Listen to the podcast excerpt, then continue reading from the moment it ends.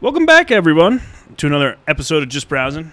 Matthew, along with Zach today, and we are going to bring you an episode on technology and its advancements in the past 20 years.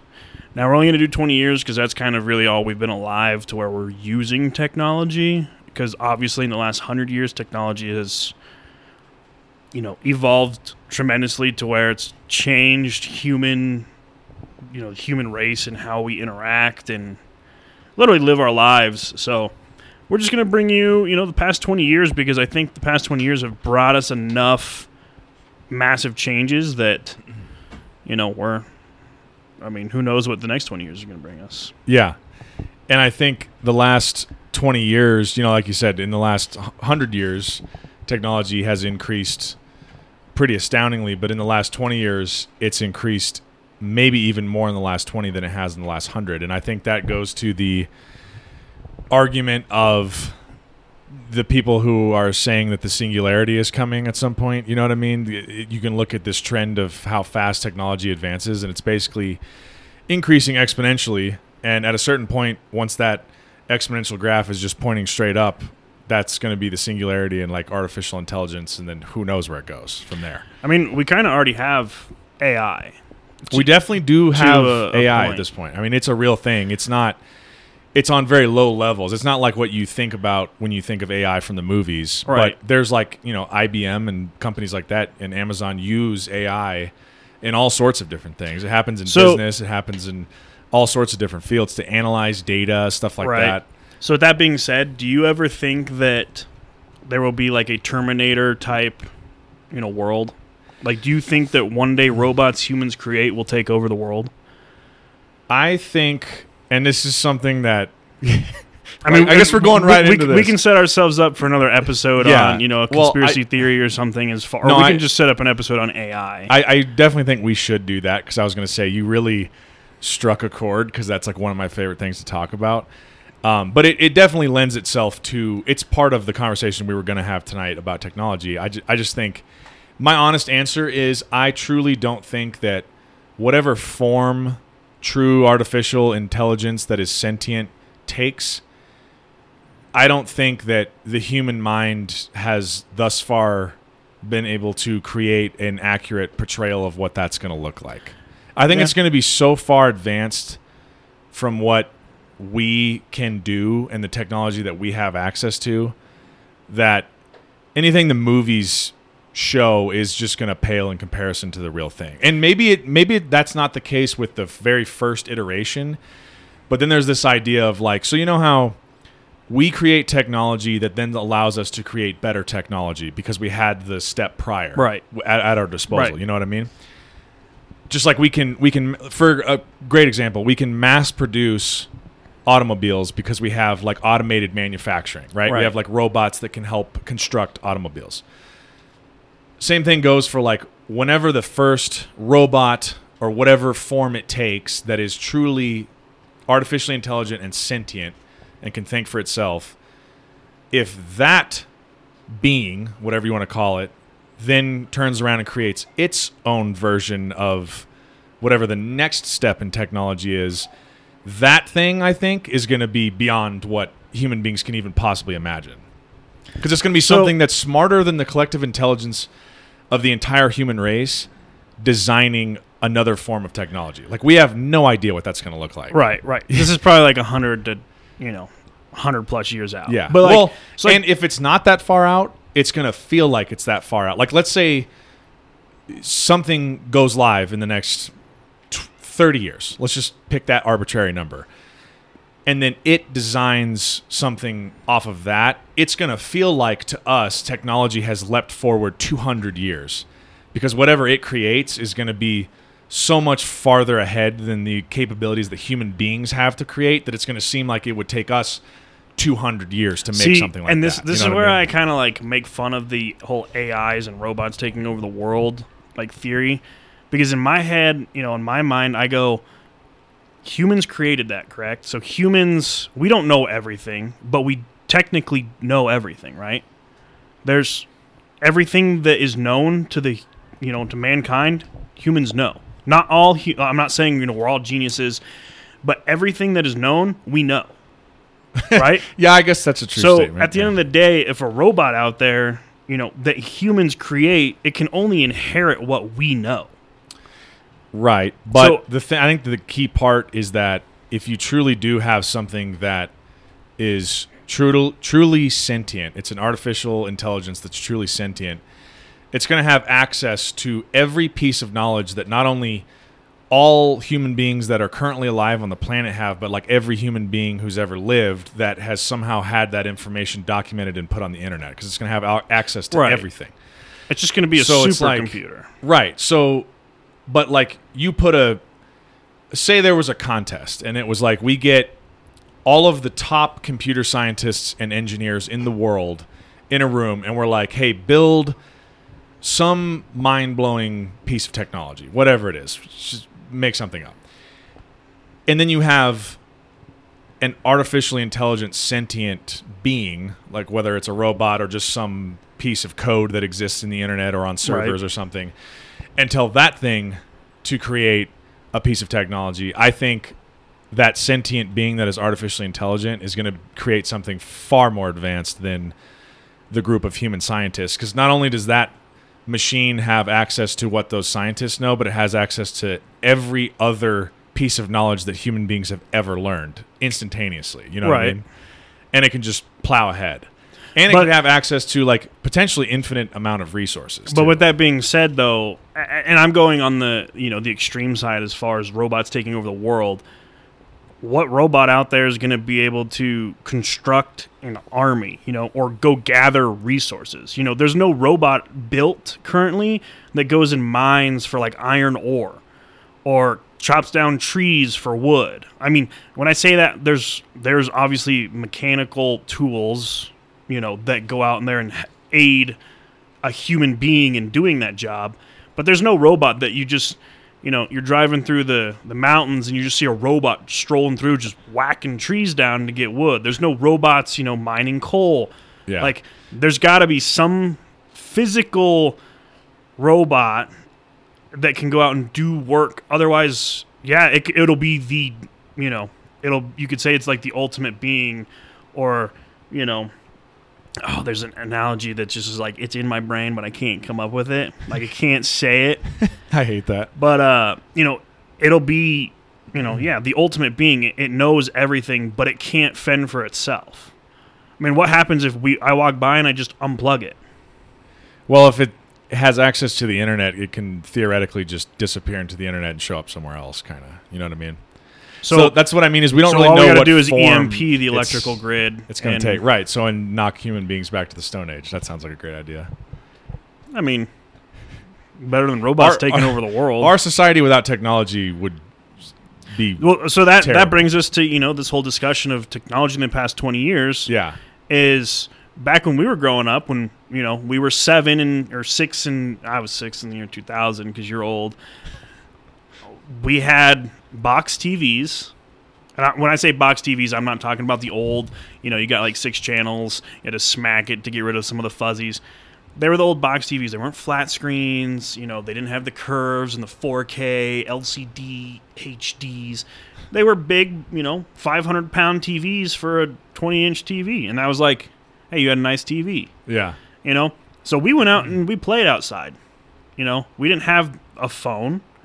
We didn't have i mean video games were around but they weren't you know necessarily like i couldn't play with you unless you were at my house Right. Right. you know because the internet was you had to dial up Yeah. or if someone was on your the, the house telephone you couldn't dial up because you, there was the line was busy Can I say one quick quote before we keep, continue on your train of thought because it goes to the AI thing and I want to say Yeah, it before I forget it. But we should do an AI conversation at some point, like See, a whole this was a great idea whole to, episode to just open up. Yeah just dedicated to that because that that's like my thing. I, I really really find that stuff fascinating and a lot of the movies and tv shows that i watch that are science fiction related have to do with some form of Yeah. artificial intelligence. I just find that stuff fascinating and i think it's just an inevitability if we if human beings cont- continue on our current trajectory, that's going to be a mean- reality in- at some point. I mean, I'll Whether I'll- that's in five years, ten years, a hundred years, it's coming down the pipe. Right. And I'll, I'll save this for maybe the AI talk or later. But like, we already have vehicles that are starting to learn how to drive themselves. Yeah. Based on, I mean, obviously the information around them. So, yeah, we're. We're, we're, we're advancing that path, but as far as like a full blown AI, I think we'll probably be dead by the time that truly happens to where something out Possibly. there could be running more than what we, Yeah. you know, Um, so the quote that I wanted to say: Have you ever seen the movie Ex Machina? No. That one just came out like two years ago, right?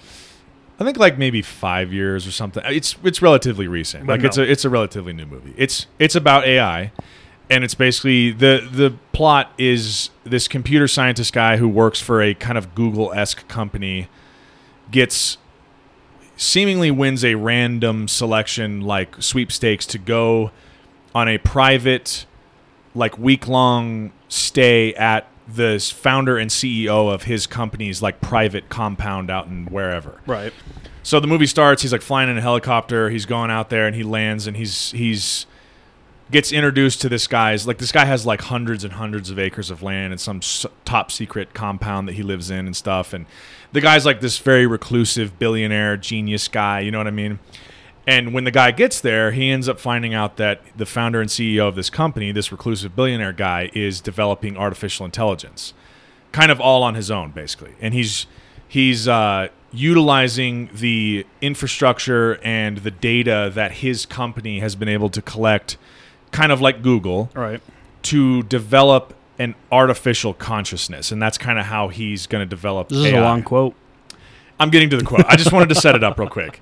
If anyone's listening and has not seen that movie and you're interested at all in technology and AI and stuff and you just like good sci-fi, it's a fantastic fucking movie. But anyway, there's a scene where like midway through the movie, the guy who got selected to go meet with the, the head CEO guy or whatever, they're outside like taking a break, they're sitting there talking and he's like, "You know what? Caleb or whatever the guy's name is, he's like someday the AIs are going to look back on us the way that we look back on the Neanderthals. He's like, up. We, they're going to look at us and say those were upright. Those were upright apes with crude tools destined for extinction. And that quote always stuck with me. I'm, I'm kind of paraphrasing, but that's basically what Right. he says. And like, I think he's probably pretty accurate. If we do develop artificial intelligence and then it increases its own complexity and understanding and technological advancement faster than we have done as humans, even just at the same pace as we have done, us compared to them is literally going to be like Neanderthals compared to us, basically. Right. But I mean, we got That's a pretty scary thing to think about, really. Like, yeah. you know, like how mind blowing would a caveman think that Los Angeles, like if you just You just brought him in. brought him to L.A., his mind would not know. It Right. was short circuit. but you know that's what I mean? And that's like, over ten thousand years of true. evolution. Well, and this is the scary thing is that a lot of the leading experts on AI and stuff think that you know it took human beings tens of thousands of years to get to this point, right? Where we have cities and cars and cell phones and planes and Right. shit. AI is going to develop that far ahead of human beings in a rapid, rapidly short time, like a couple of years right. because like every it's going to have so much knowledge that like every month for it would be the equivalent of a 100 years of human technological advancement or whatever metric you want Right. to use it to compare it's going to be like exponentially faster than how we develop technology All which I is going to be the scary part whereas like it's just going to leave us behind or you have guys like Elon Musk who part of one of the many companies that that crazy son of a bitch runs is like this Neuralink thing. I don't know how much you've heard I about Neuralink I mean, I've heard stuff, about it, but, like, I haven't looked into it. I think he thinks the first step is going to be human beings merging somehow with technology. So it being more of like a hybrid. So what they're working on right now is like Neuralink stuff to put in people's brains to help like Alzheimer's patients or people who have been in comas or people who are paralyzed to try and like rewrite neural pathways and all this very So kind of like a technological stem cell treatment.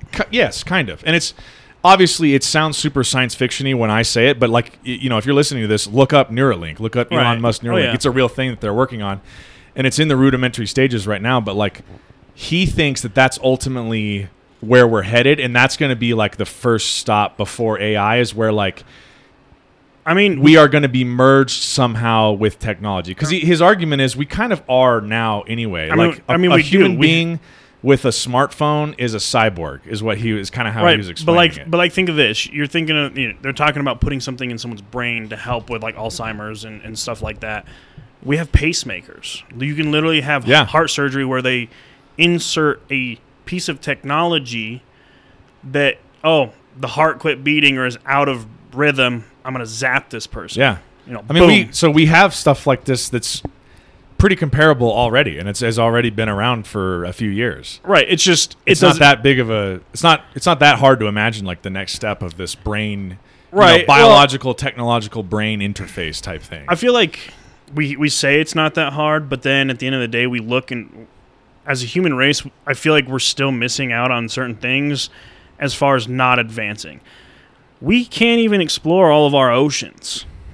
You know, like how are we gonna you know solve like an Alzheimer's becoming based on a technological chip that is implanted, or you know, however they would go about working it we can't even dive into our own oceans and you know find shit in there. I mean, we, we obviously can, but Yeah. I'm saying you know we've we've explored 10% of our oceans because technology is limited in the sense of how we can explore it.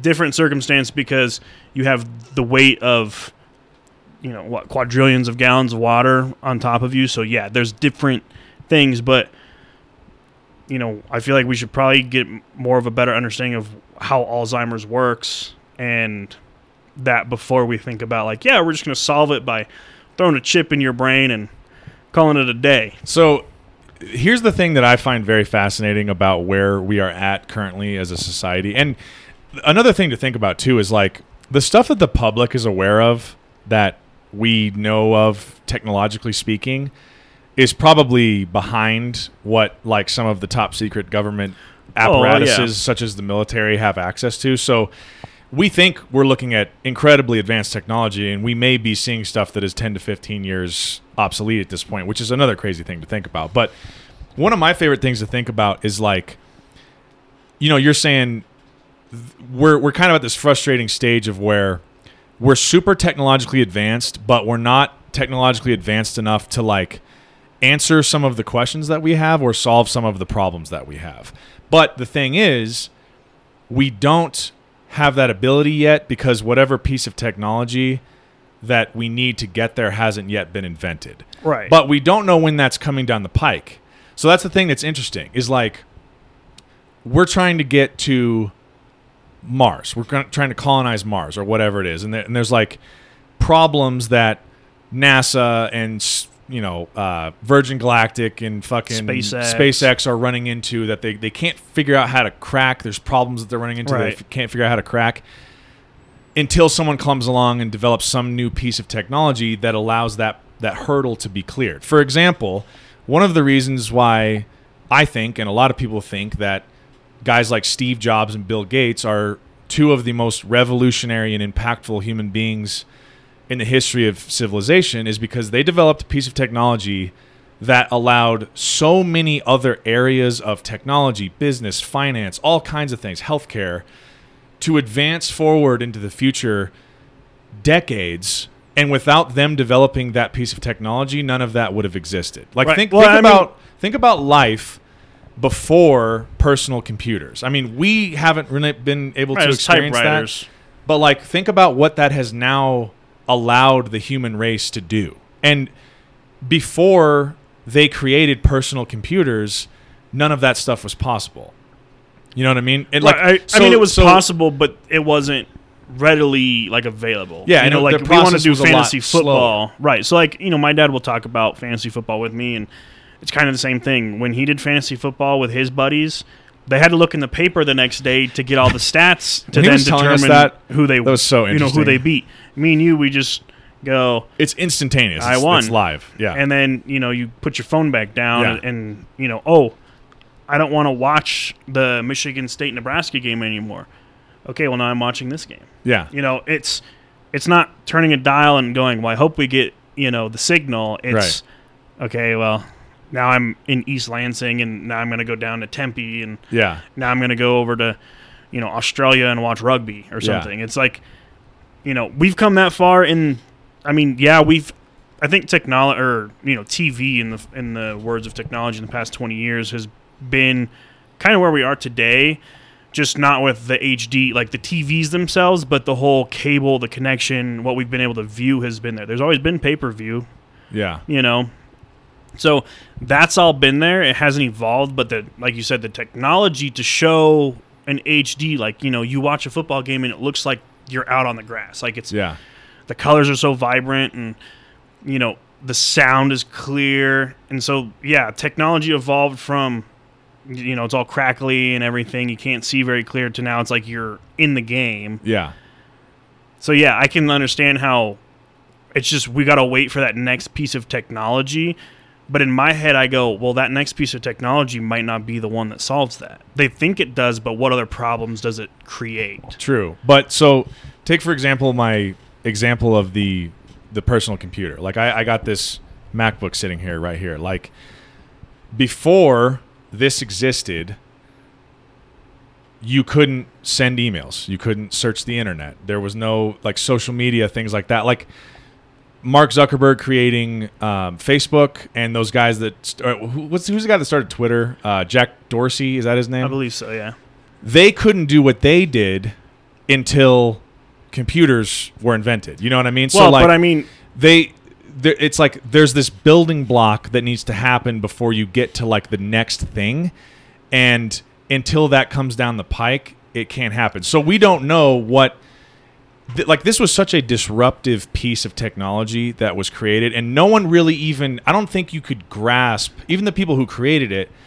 couldn't grasp what it was going to ultimately be used for. I think And the, so that's the thing that like we don't know what the next thing that's going to be so disruptive that's going to allow us to just advance into the future by leaps and bounds that's going to be such a disruptive piece of technology like the personal computer. We don't know what that next thing well, is I think until it happens. And then it's like, "Oh shit, now we have this and we can use this to solve this problem. We can use this to communicate with this or whatever." You know what right. I mean? I think though the personal computer only evolved after the internet evolved because I think and this you know this is just my own theory. I didn't research or do anything on this. This is you know just my own theory.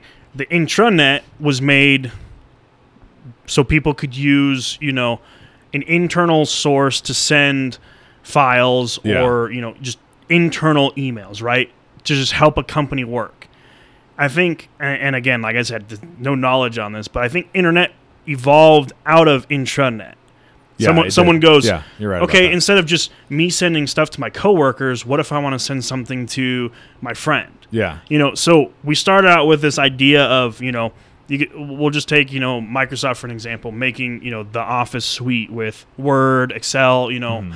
All of those they made those for businesses to right like you said cut out paperwork make things more efficient Yeah. and then be able to send that you know file share oh here's you know the excel sheet that i filled out and then someone goes well i want to send that you know to joe and betsy and susie that don't work for us yeah. and so someone's like, well, let's, you know, open up the intranet to the internet and then we'll just store all this shit here. Yeah.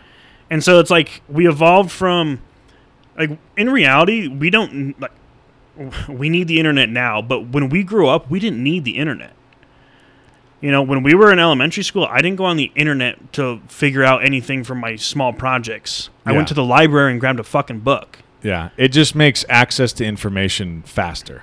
Right, it and, makes it and faster. communicating faster. Right, but at the end of the day, we still don't need the internet right now. You know, I mean, we do. In, in a Our society today, 100% relies on could the internet. okay so then could you function without internet um, like you personally my life would be insanely more difficult without the internet. but but you could function I mean, I could it. survive. Yes, if that's your question. I yeah, could survive. I'm saying could you be happy without internet like say you went and lived in the woods no internet you got power you got running water you know you you've got things available you just don't have internet can you survive yes, yeah, you can survive. I'm just saying, But but would you be able to be happy and survive? Is what I'm saying. I, I know you'll be able to learn how to drink water and you know eat some food just without the internet. I mean, I hope you don't look up tutorials every day before you have to eat and drink. No, like, but what I'm saying is like think about how interconnected our daily lives are and how much that all relies on the internet. I work from home. That all relies on the internet. right. So my job completely obsolete if I if the internet doesn't exist. I can't do my job. I can't Right. check any of my financial accounts. I'd have to go in person to the bank. God, dude, could you imagine dealing with bank tellers every day? See what I mean? Like it starts Right. to I can't Oh, send yeah. any emails. I Oh can't Oh yeah, we grew up in an age where we have consuming this, news all has to happen through the paper. you know what I mean? Right, we have to uh, read instead It of just- listen. You, you start of you start to like okay. So here's an interesting thing. I just read this book recently. It's called Station Eleven. It's a really good book. It's basically about a flu epidemic that sweeps over the world, kills 99% of the population. I'm, I know there's tons of books and movies that have done that, but this one, this story was like really well done. But one of the things that I thought was interesting in that story is there were like people. So eventually, it kind of like she takes you through like when it's happening, and then you kind of flash backward, you flash forward. During some of the flash forward sequences, you're like 20 years past when basically civilization ended, when a bunch of people died, and then the people who were still left around had to figure out how to move forward right. and so uh, people have collected into these camps and there were ha- what you what you have is people who are pre world ending and post world ending because if it's 20 years think about it you got kids that have been born since and the only world they know is the world where the flu already happened and everyone died and there's no technology and civilization has ended basically guys still one percent of the world population would be like seventy million people alive. yeah it's pretty crazy but compared to how many people there are it's not a lot of people um Uh, talk about space. Yeah. So one of the interesting things is some of the characters in the book who were in these bands, you know, these groups of survivors, who were you who were born in the world and lived in the world pre civilization collapsing, were trying to explain to kids who were born in this post-apocalyptic world what the internet was. And I was thinking about it and I was like, you know, that's actually a really good exercise. Imagine you were sitting right now with like a two year old or let's, I don't know, a five year old, whatever, and somehow that kid did not have any knowledge of what the internet was. How would you go about explaining what the internet is to someone who didn't under, like know what it was? You know what I mean? It's really hard to kind of I mean, put it into terms that are understandable. I feel like you could just be like it's an open source of, you know, knowledge and bunch of shit. You Yeah. know, like it's an oh, it's But it's, then if you it's an open source for you to be able to have access to not everything you want, but you know, it's Vir- just an open source to you know everything that then- mankind has uploaded via a you know computer at some point in time. Yeah, and then if they go, but I don't get it. Where is it?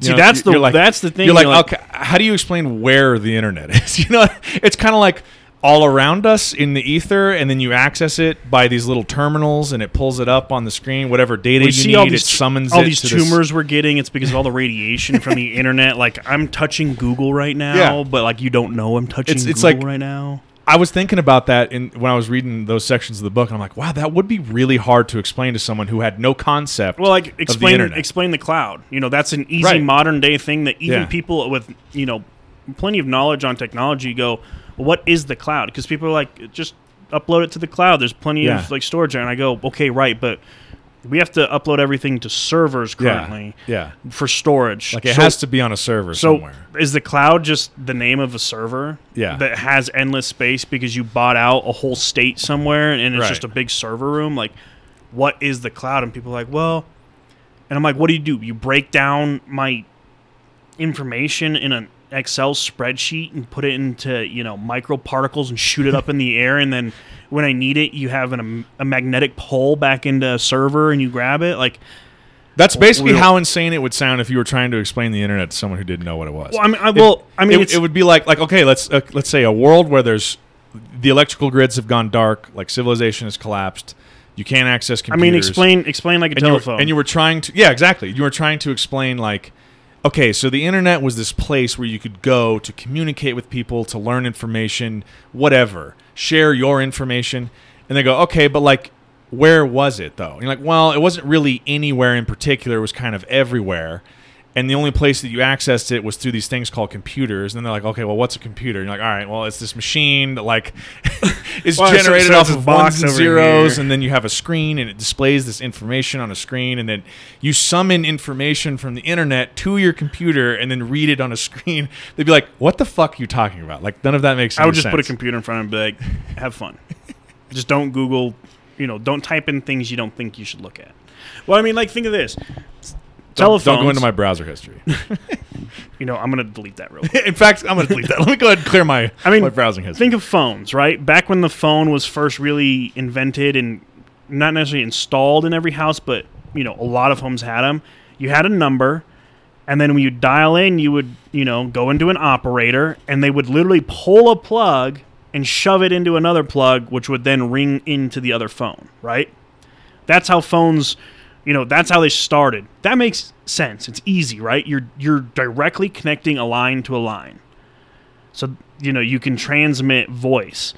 Right now, we have cell phones where we can send videos, texts, calls. Like, how, how am I sending a video from me in this room, in my person, through a phone to someone else? Like, like explain how I could be sending a image through a phone to someone else. Like, there's nothing connecting Yeah. my phone and your phone right now to where you should be able to see the video that I'm filming. Yeah. One of the crazy things that I like to think about as well is like, do you ever play that interesting thought experiment of like, what would happen if you stepped into a time machine and brought a smartphone back with you to people from like, let's say 500 years ago? You'd probably get killed. You'd probably like be murdered. Yeah. And you were trying to explain like what it was and how it worked. But one of the interesting things about our society today is there's so much technology that we use on a day in and day out basis that I don't think any of us could really under could explain I mean, how it works. right. So do you know how to do you know how a cell phone works? Do you know how you can send me a text or a call through that to this? I have no idea. Right. So you and I, I don't, I don't know how this device is built. I don't know how it works. I just know how to use it. Right. I want to know how. Like I don't know either. How does the signal go from? And people be like, oh, it just you know hits a tower and goes out. I'm like, right. But what what am I sending through that signal that Yeah. allows a video to be sent? It's insane. Right. Like what am I sending a video like through the airwaves? Yeah. Like like it's like Willy Wonka when he you know moves the candy bar from there into the TV. Oh yeah. and you can see all the particles going over the top. And I'm sitting there going, you know, when I was younger, when I first saw that movie, and I thought of like, you know, phones and sending pictures to people, I'm like, is that how we send pictures? like, I, I really thought, I'm like, how do you do that? Like, how do I send something that's not in a physical form Yeah. to someone else? Yeah. I could FaceTime my brother who lives in a different state. Everything could be crystal clear and everything, but how, how is it getting from here to there in real time? Yeah. So I got another really good quote for you, and this one just goes directly into with the conversation we're talking about. So, have you ever heard of Arthur C. Clarke? It sounds familiar, but He's a famous science fiction author. I, I believe he wrote the book that the movie 2001: A Space Odyssey is based on, among several other books. right. Um, I've actually never read any of his books, but I did see that movie, and um, he's one of the most popular science fiction authors of all time. But he has this very famous quote that I've always loved when I've seen it. It says, Any sufficiently advanced technology is indistinguishable from magic. And I always think about that. It's like the same comparison and discussion that I was just talking about, where if you if you were to take a computer and a smartphone through a time machine 500 years ago, those people would think you had somehow summoned magic. They would think you were like a magician. And you're like, no, it, you don't understand. It's just technology. And we, they would be like, what the fuck are you talking about? It's so far ahead and more advanced of the stuff that they have available that to them it might as well be magic. And that's where I think we're going to get at some point with artificial intelligence. What they're going to be able to do is going to be basically magic to us. It's Right. not going to make So- any sense. So, do you think people that create certain things like even understand what they create? Like, do you think the person who created 5G understands what 5G actually is? I think there are definitely people on the planet who understand like the inner workings of computers and the inner workings of cell phones and how all of the parts come together and make this product and this piece of technology work the way it does. But I think the amount of people who actually know that versus the amount of people who use the product is way out of Right, because you, cause you could be like a network engineer and know how to set up a network and get everything working. Right. But do you actually understand what you're setting up? Right. And that's the thing is there's so many pieces that are needed. Like there are the people on the computers doing the technology side of things and then there's the people working the actual hardware and like building towers and making sure the stuff on the towers is all calibrated correctly and all this kind of stuff. And all of that somehow comes together and coalesces in the ability for me and you to FaceTime and talk about fantasy football. Right, because Isn't that insane? I, un- I understand like cable boxes because you know I have a cable box right to my right, and I have Ethernet cables running to all my computers in here, but I'm hardwired in, so I my cable goes into a cable underground, which is connected through Comcast, you know somewhere. So I understand how that works. I can understand how Wi-Fi works because it's just emitting a signal for something to connect to. But then I go, okay, I, I get how this is all connected, but again, how am I sending an image to someone in a different Yeah. state? How, like what? Where do I break this down? Or, you know, even like from a, a, a loose phone, how do I connect to the internet? Because I'm not directly connecting to something. You know, Yeah. you can say my computer is directly connected to the internet right now. So the Comcast has, you know, their server that's connected.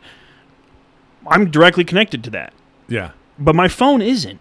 So how can I look on my phone Yeah. and my computer and get the same things? Yeah. But my phone's not directly connected, you know, via a physical connection. I sit there and I go like, like part of me, I just go, I don't really give a shit. It Right. works. It works, so I don't care. So I don't care because I don't need to care. Yeah. Because in reality, you know, I could live without internet. You know, send me off into the woods. Give you know, I'll have grocery store and everything. I'm not saying like I'm gonna go be a mountain man and live off the land, but I don't have internet. Fuck it. You know, I could be fine. I'll watch the same. You know, I'll watch The Office over and over again. I'll watch Band of Brothers over and over again. Like I'm good.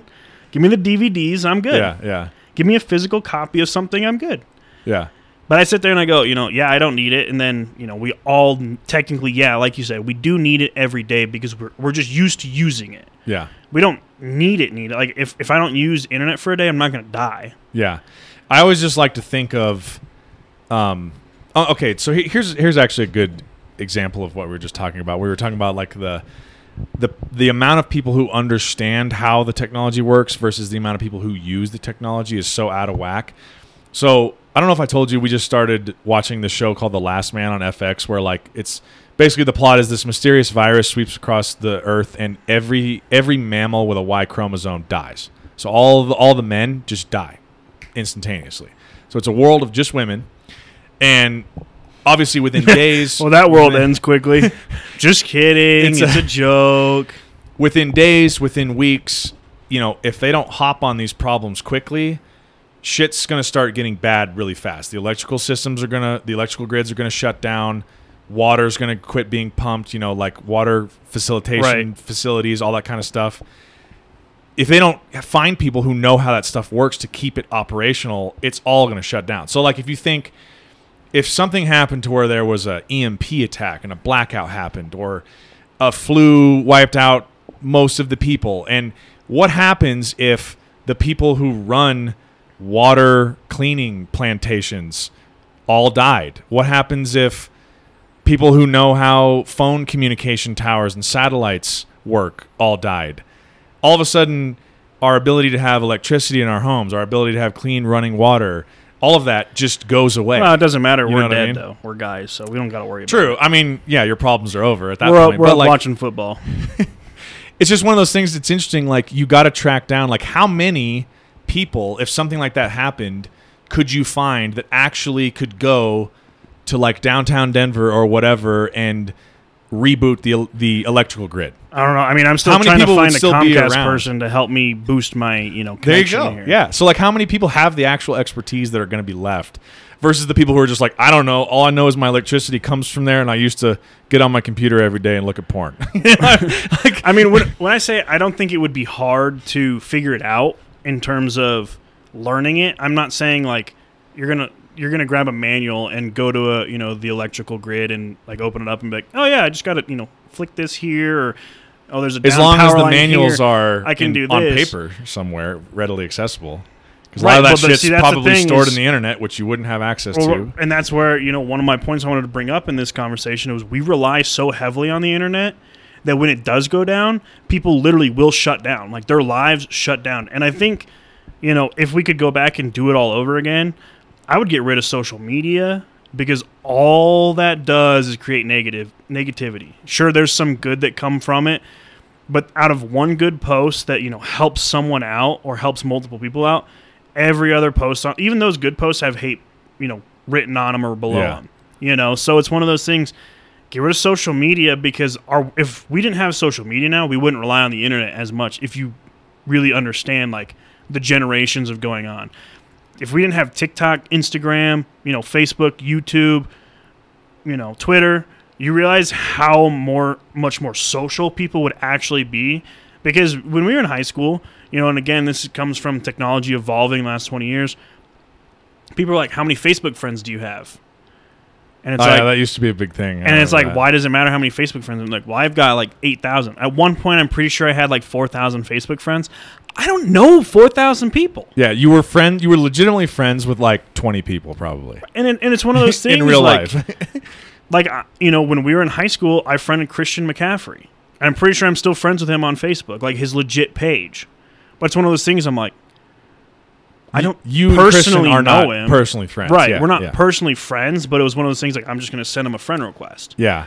and well, I, I think one of the things I think about with the internet, and that's why I was saying like it's so instrumental to the actual functioning day to day of our current society, of our modern society, is that sure the entertainment and the communication aspects are a big part of it, like social media and you know YouTube and Netflix and all the all these things, all these streaming services, all this kind of stuff.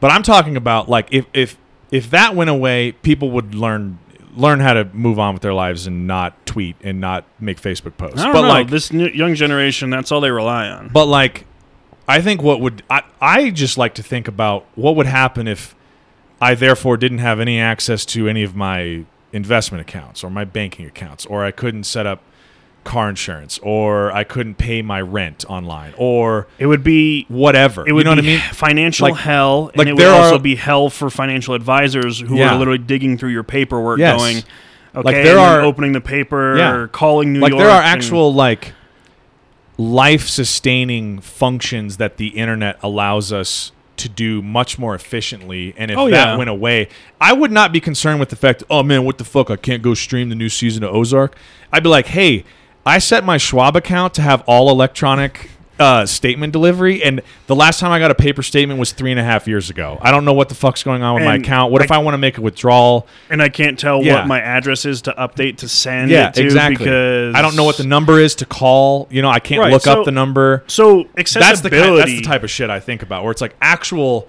functions that you need, like you, Right. actually need, not just like oh my entertainment is now gone. Right. So so if you get rid of all entertainment sites on the internet, it doesn't. It's not useless.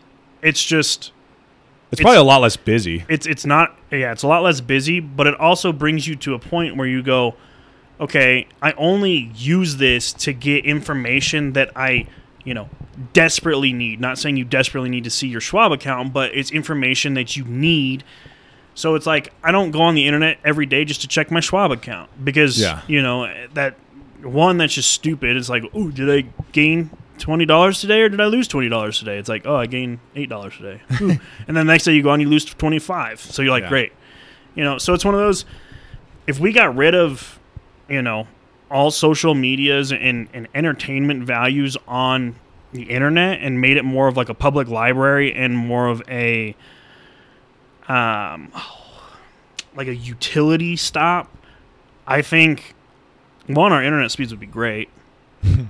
We wouldn't be having all these people streaming everything. But two our personal interactions with people would be you know i don't know of any kid out there right now that could call somebody i don't even know if they know that their cell phones call people like i legit don't know if they know that their phone has a setting that they can literally like talk to someone through the phone Well, how a often? voice. That's a good question. How often are you on your phone compared to how often you're on your phone using it as a phone? well Meaning, like to contact someone.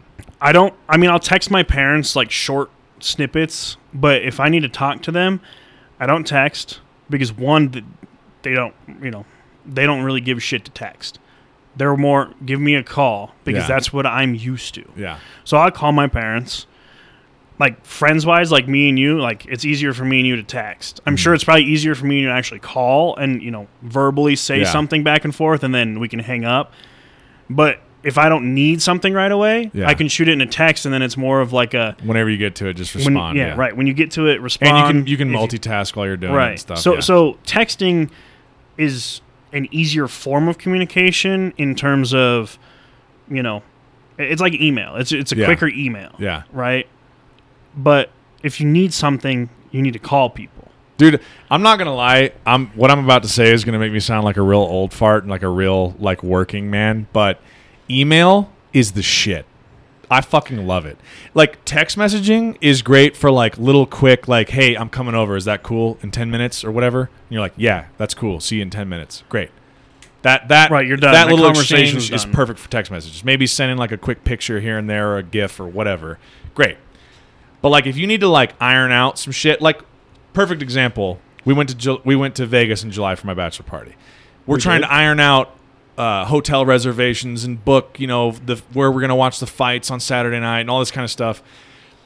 All of that type of stuff, especially where you're dealing with like scheduling and like finances and stuff like that, to be able to like type out stuff via email and like format it the way you need to where it's very neat and, And stuff attach and then, shit like you need to, documents and stuff. hyperlink yeah and then like have a string going where it's this conversation and you can follow it so efficient Well, I mean, i we, fucking love it we, we did that for my brother's bachelor party. We had a text group, which was more like quick, like, hey, I sent this email out. yeah Everybody, and then like for like, more info we had all we had like 15 emails. Everyone Yeah, was go- responding. go 'cause to the email. I was like linking the Airbnb. Yeah, it's you know, perfect. It's I was great. linking, you know, resorts, you know, golf courses, Yeah. everything. I'm like, what do we want to do? You know, yeah you giving options. Yeah. Whereas like a text, you're like, if I try and link something, it's going to be it's a shit show a, a massive text Yeah. that people sit there and go like, okay, and then you get Yeah. 20 texts before that, and then you got to scroll, Right, And then you like, did I scroll past it? And then you got to like keep scrolling. And email, it's just you click, and it's like, oh, there's It's- a thread of 20 it's emails. fantastic, dude. I'm going through. it's them. it's one of those things where like I cannot think of a better example of something that I could not give less of a shit about when I was a young person, like a kid. And now that I'm an adult and I work in like the business world where 99% of my work gets done via email, it's a fantastic tool. oh yeah, Emailing it's- people is great.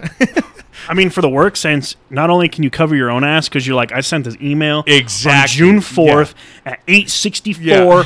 p.m. And Yeah. like, wait, what's 8:64? I'm like, that's what the email says, and that's when I sent it. And people are like, Please see my. I do. A, do you do a lot I'm of sorry. the per my email below, or like please see attached from my email from last week. That kind of stuff. Where it's like I get a lot of the same questions that come up a lot of the time, and it's like I know I've answered this before, and you can just go dig through your emails and go, oh, there it is, and you just attach it and go, I've already answered this. Please see I've, attached email. I've had some people where they it makes your work a lot more efficient. yeah, I've had some people where they will reach out to me and be like, I never heard back from you, and me being a non-confrontational person.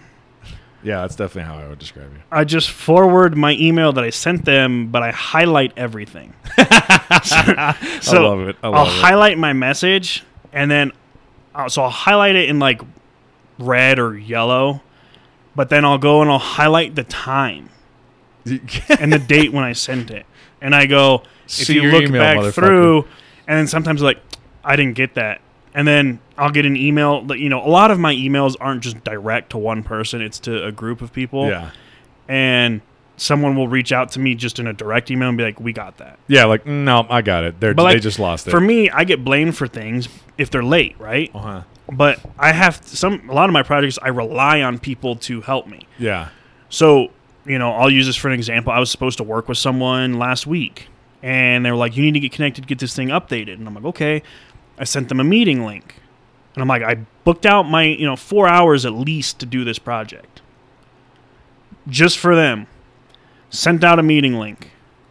About 10 minutes before our meeting was supposed to, I'm just like, "Hey, join at your convenience." Thinking we set up a meeting starting in 10 minutes, you're going to join. yeah.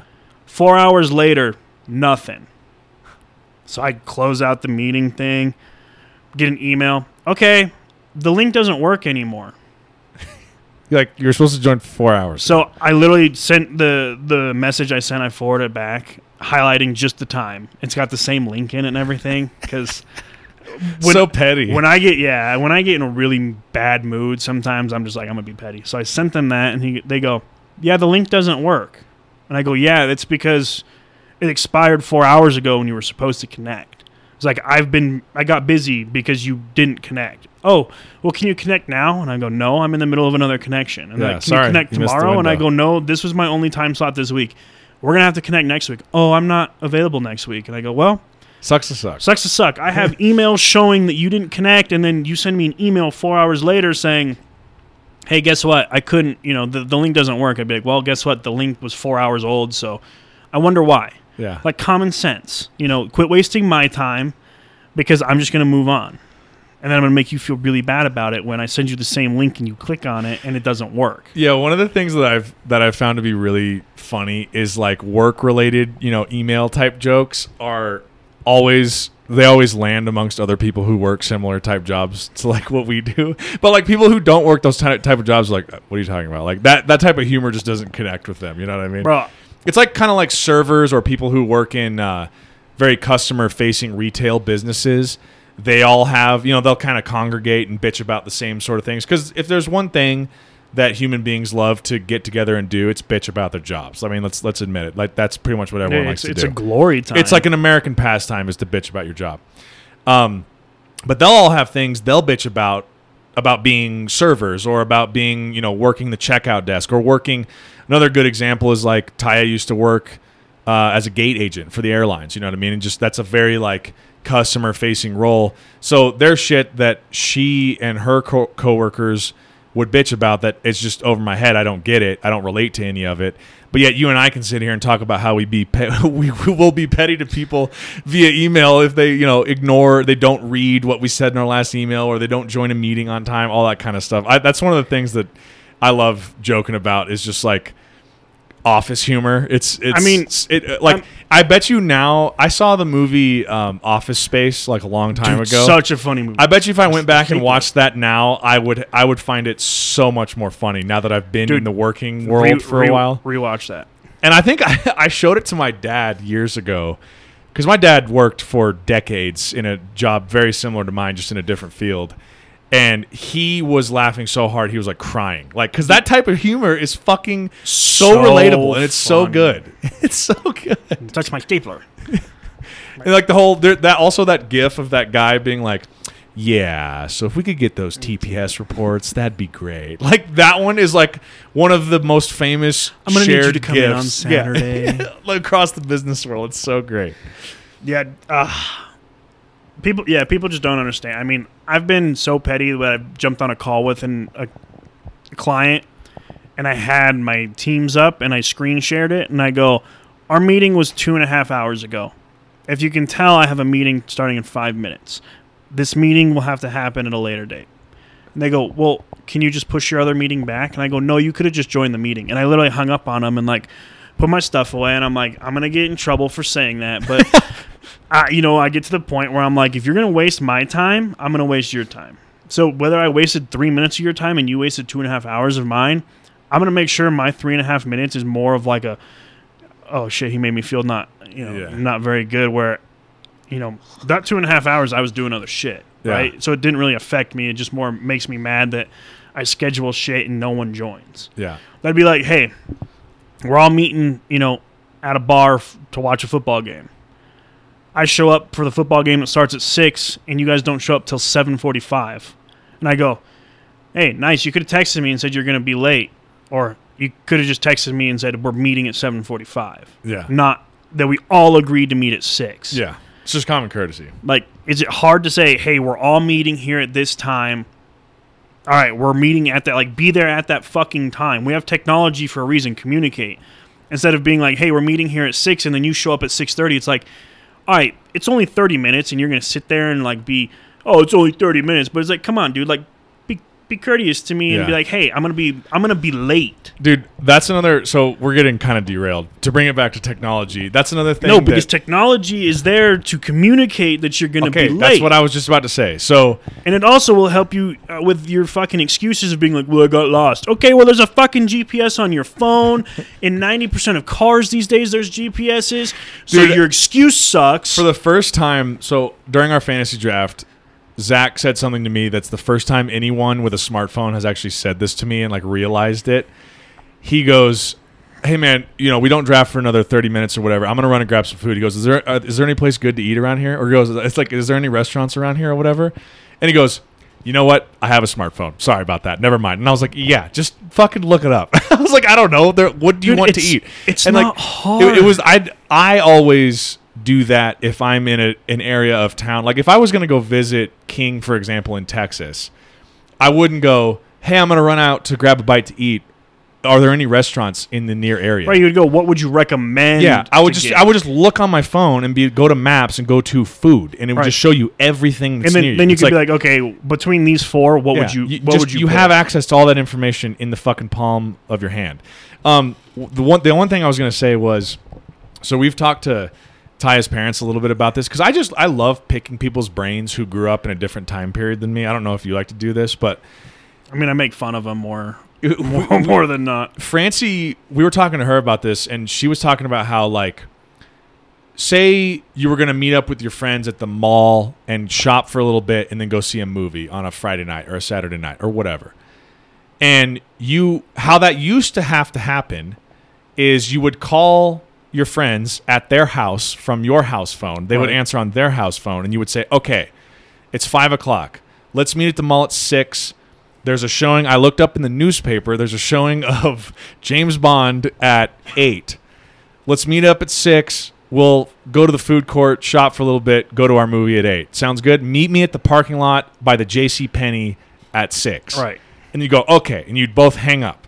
Well, what happens if in the intervening hour from that phone call, one of you, their the parents, your parents' car has a flat tire, and you're going to be late, or whatever the fuck. You know what I mean? Your other friend shows up at six. The other friend's not there. There's no way to just immediately reach out to them and be like, "Hey, what's going on? Oh, my parents got a flat tire. I'm gonna be 30 minutes late. Sorry." There's just no way to know that. So you like you're just standing there at the J.C. Penney parking lot, being like, "Well, my friend is either running a little bit late because his dad had to take a shit, or his got his parents got a I flat got stood tire, up today. or he's murdered. I have no idea. you know what I mean? Instead of now, you just pull out your phone, text them, or FaceTime them, and be like, "Yo, where you at?" And they're like, "Oh, I got a flat tire. I'm sorry, I'll be late." You're like, all right, cool. I'm gonna But go grab a even bite to now, eat." you could do that. You like, like I think there was an instance, and I don't know if it was in our group or something, but I was like, "Where is everybody?" So I called like multiple people. No one answered. And I'm like, okay, like, did we all die? Like, am I, am I, did I die? Like, am I in heaven and I can't get a hold of people on earth? Like, that's another great episode. Like, are we alive right now or are we dead right now? or are we in a simulation? Right. That'll go into our AI talk. So, but it's like one of those things. It's like I sent a group text to four people, but I heard back from one 30 minutes late. Like, what the fuck? Yeah. Like, did all four of you die in a car crash? So it just goes to show having the technology available doesn't necessarily guarantee that people are going to use it. Never. But back in the day, it was a lot harder to just stay in constant contact with people. You know what I Right. mean? But back in the day when your phone would ring, you would answer because you're like, I don't know who yeah, it is. that's how you know. have to communicate. Now people go, I'm going to let it go to voicemail, or you got caller Yeah. ID, and they're like Yeah. spam, and you're like, okay, I don't got to yeah, answer. I'm ignoring that. Back in the day, you know, what if what if I get arrested and I call my parents and I'm like, "Hey, I need you to come bail me out of jail." It's going to come across as wherever I get arrested to, whatever jail I'm in, you know, that's going to come across and my parents are going to be like, "Who's calling us from this jail?" right. And they might not answer it. I'm going to have Yeah. to leave them a voice message and be like, "Hey, I'm at this jail. It's a $500 Yeah. bond for, you know, Yeah. I, was- I was peeing in an alleyway." Yeah. And then Well, and my then, like, parents aren't going to come bail me out. Another example is just, you know, back before the world was forever changed, where I worked in an office building, I would be, you know, in contact with Taya. We'd be texting about what we want to do about dinner or whatever. And then I would leave my office, get in my car, drive home, and maybe pick up food on the way home or maybe not, whatever. Back in the day, it would be like I would call her, you know, without pre cell phones, it'd be like I'd call her from my desk phone and be like, all right, babe, I'm finishing up work. I'm going to leave in the next 10 minutes. Do you want me to stop and grab food? If so, from where? What do you want? I'll see you in 45 minutes, Right. whatever. Or you get home and, and then like, you hey, hang we up gotta the phone. go get food. Yeah. And then what happens after that if like you get called into a escalated meeting or something and like you have to stay an extra hour at work and you don't have a chance to like get out and like call and be like, "Hey, I got call- I got sucked I mean- into a meeting." Now you can just pull out your phone from your pocket and text be like, "Got called into something, work's going crazy, grab something to eat, I'll see you in an hour." or Right. whatever. So I think back then, you know, Communication is just so much simpler now. I, so I would say com- communication should be simpler now, but it, it to me it's usually never simpler. The ability to Like communicate if, is if I want to if I text somebody and I, or if I call someone and I need an immediate answer, half the time I don't get it. They're Yeah. like, "I'll have to call you back," and I'm like, "I no, you can't call me back. I need it now." Yeah. And they're like, "Well, okay, I'll shoot you a text," and I'm like, "No, I need it now." Back then, if you were late, there were probably different things that ran through their head. Is that they're not like, "Oh, they get in a car crash or die, or are they stuck in traffic?" You know, like yeah. They're probably like, "Yeah, they they are stuck in traffic." You probably just or, had to you had to give people the benefit of the doubt more or they like- got caught up leaving work. You right, know, like yeah. and then they show up at home. Now you get caught up at work and like, hey, I'll be there in 15. Yeah. There's no excuse for you to show up 20 minutes late. If you say you're going to be there in 15 and you're not going to be there in 15, you should be courteous enough to whoever you're going to see. I'm going to be a little late. Yeah.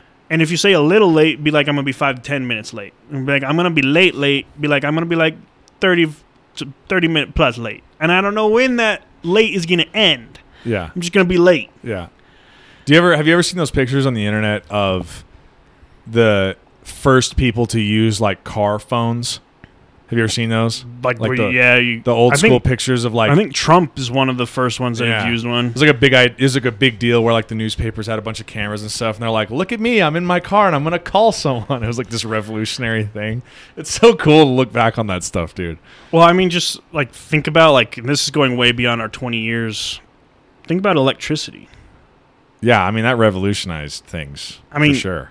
Imagine if we didn't have electricity still, we'd be just chilling with candlelight, chiseling in a piece of stone. Yeah, man. It's I mean, well, and it's it kind of makes you understand more of like people who used to farm or like their living was made off of the land.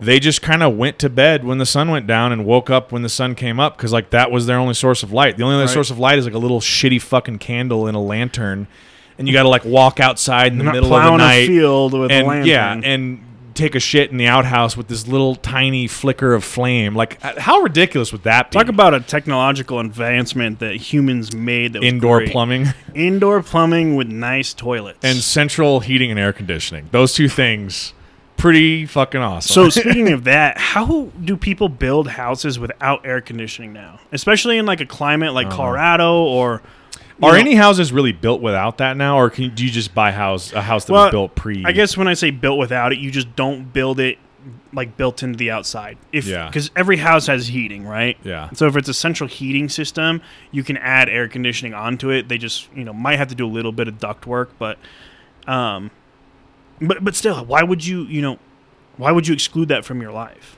You know, my I AC have no here doesn't work, so I had to buy a portable one. Sam was telling me we were talking about AC the other day, and Sam was telling me he's like, I don't understand how people don't have AC in their house or don't use the AC. He goes, if my AC was broken, I would spend my last penny getting my AC fixed. Yep. He was like, I refuse to be too hot all the time. I refuse. Bro, that's why people. and I like- relate to that, dude. I Yeah, relate to oh, that yeah. so much. It's so uncomfortable to be too hot all the time. It's so uncomfortable. Well, that's why people are like, why do you like the cold? And I'm like, I like the cold because I can warm up. yeah, I can throw on put a hoodie, warm clothes on and warm up. sweatpants, some nice socks, throw Yeah. my slippers on, throw my beanie a over my head, you know, cuddle up under a blanket. If I'm too hot, I could strip naked and jump in my freezer and still be too hot. Yeah, and I, I can't do anything There's more not much than that. you can do at a certain point. Like, are you yeah. gonna t- are you gonna fly me to Antarctica and let me jump in the water there? No, Yeah. I just laid on ice cubes. That's colder than the water up there. Like, h- how do I cool myself down Yeah. faster? Dude, that's one of those things that I used to think of when I'd go visit Sam in Arizona too, when he was going to ASU. Is like, dude, the people who live in this area of the country, if their AC went out in the middle of the summer, that's gonna get serious pretty fucking fast.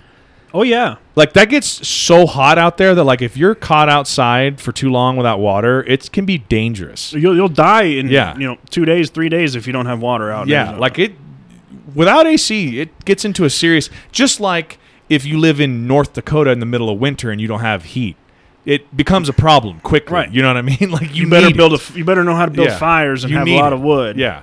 Well, that's like uh, you know another point, and and this might go way off, but I've seen you know images of people's shoes melting to roads. Yeah, and. I think like maybe India or Yeah. you know Southeast Asia, and I sit there and I go. Why are you living there then? The If it gets peop- to 134 degrees, and I understand some people can't, you know, they just can't get up and move. They've Yeah. been living there for I don't know hundreds of thousands of years. But it's like your shoe literally melts to the sidewalk. Why are you outside? And then you know, I think to myself, some of those people, you know, they just don't have air conditioning. Like that's just Yeah. part of you know the culture and the lifestyles out there that they don't. and I go- Everyone's just used to being hot all and the I'm time. like, nope, Sweating. Just, just like people that live in humidity. I sit there and I go, you know, we, you know, I was born and raised in Colorado. There's, we, we do get humidity here, but, But we're not a dry much. climate. Yeah. And I'm like, I can't go to humidity because I shower and I open the door after I shower to go out for a night and I'm again. sweating again. I'm Yeah. like wet and sticky and I'm like, how do people live in this? But I terrible. guess you just get used to Yep. being wet and sticky all the time. And I'm like, Well, Sam literally did say because I, I would bring that up about how I'm like, man, if you guys lose AC here, it's like going to become a problem. And he was like, this area of the state and especially this area of the country is legitimately an area where human beings should not live. If we didn't have the type of technology and shelter that we do have in the 21st century, human beings would not be living in that part of the country. It's too fucking hot. yeah, I, I mean, You know what I mean? even even here in Colorado, you know, I'll say it because I didn't I didn't have my central AC unit, but I had a portable one.